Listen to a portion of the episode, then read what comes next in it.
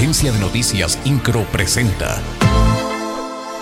Resumen informativo. El gobernador Mauricio Curi González participó en las mesas de trabajo del primer foro regional de desarrollo del diamante de México que organiza la Cámara Nacional de la Industria del Desarrollo y Promoción de Vivienda, donde aseguró que en Querétaro se le apuesta a tener ciudades continuas, cercanas y con conectividad digital interinstitucional y de infraestructura para potenciar el desarrollo de la región.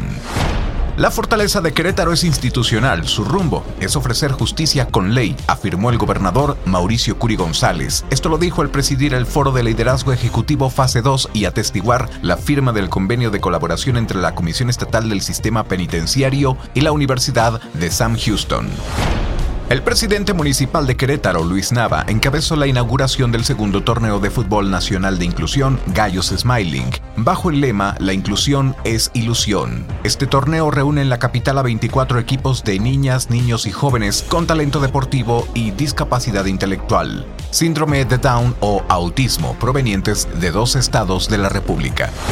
El programa El Buen Fin representa un respiro para el sector económico luego de dos años de dificultades a causa de la pandemia de COVID-19 y en este año por la inflación, destacó Sergio Martínez de León, presidente de la Cámara Nacional de Comercio en Pequeño, Canacope, Querétaro. Informó que ese organismo estima un incremento del 20% en la derrama económica para alcanzar 850 millones de pesos en comparación con el Buen Fin de 2021. Del 18 al 21 de noviembre se realizará la edición 2022 del Buen Fin, en donde se espera aumentar el número de comercios participantes. Fabián Camacho Arredondo, presidente de la Cámara Nacional de Comercio Canaco Querétaro, indicó que el año pasado participaron 15.000 establecimientos y este año se esperan 20.000.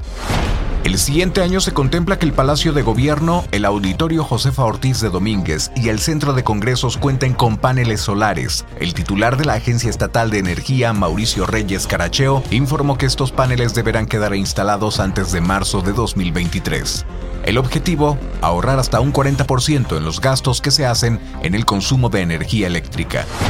El secretario de Desarrollo Sustentable, Marco Antonio del Prete III, se mostró en favor de que se erradique el uso de la pirotecnia en Querétaro. Recalcó que este tipo de explosivos generan un alto contaminante al medio ambiente y provocan daños auditivos a las personas y las mascotas. Indicó que ya se ha hecho un llamado a las autoridades de los 18 municipios para que se disminuya el uso de la pirotecnia durante sus eventos, actos religiosos y fiestas en general.